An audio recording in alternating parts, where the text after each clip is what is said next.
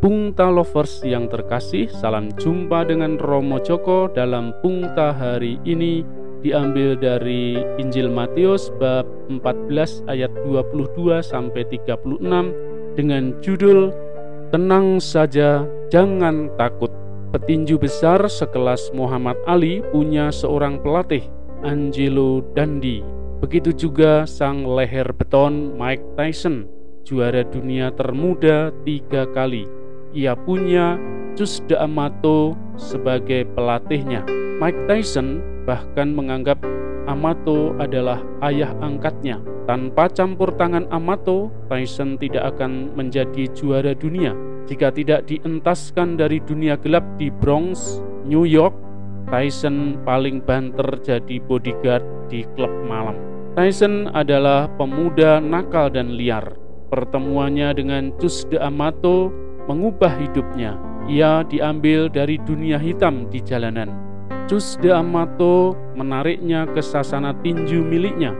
Tyson dilatih bertinju dan oleh De Amato diarahkan kepada hidup yang benar. Sayangnya, dia tidak sempat melihat anak latihnya menjadi juara dunia ketika Tyson mengalahkan Trevor Berbick untuk menjadi juara tinju termuda. Cus D'Amato sudah meninggal setahun sebelumnya. Tyson pernah berkata, Cus bukan sekedar pelatih, dia segala-galanya bagi saya. Dia seperti ayah saya sendiri.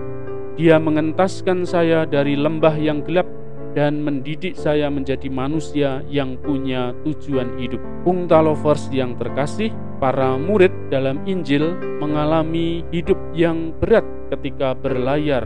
Mereka diterjang angin badai, mereka diombang-ambingkan gelombang yang besar. Mereka sangat ketakutan. Yesus datang dan berkata, "Tenanglah, akulah ini, jangan takut." Melihat Yesus berjalan di atas air, Petrus ingin mendekat, tetapi karena angin kencang, Petrus takut dan tenggelam. Yesus segera mengulurkan tangannya dan memegang dia.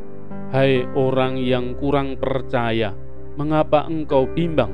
Kita ini seperti Petrus, sering mengalami bimbang dan takut menghadapi gelombang kehidupan. Kita membutuhkan uluran tangan Tuhan.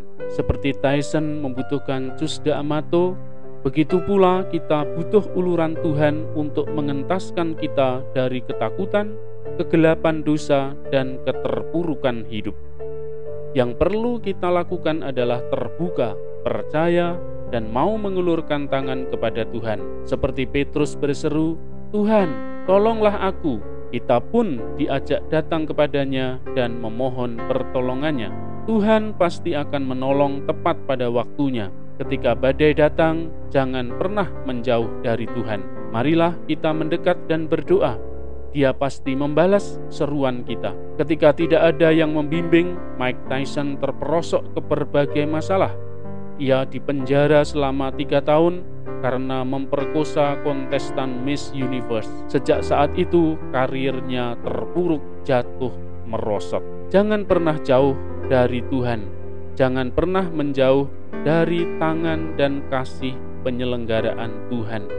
Kalau kita menjauh, hidup akan menjadi semakin susah. Gua Pindul ada di Wonosari, jalan lurus sampai Indrayanti. Kasih Allah tak akan berhenti terlebih saat kita jatuh sendiri. Sekian, sampai jumpa. Salam sehat dan jaga protokol kesehatan selalu. Berkah dalam.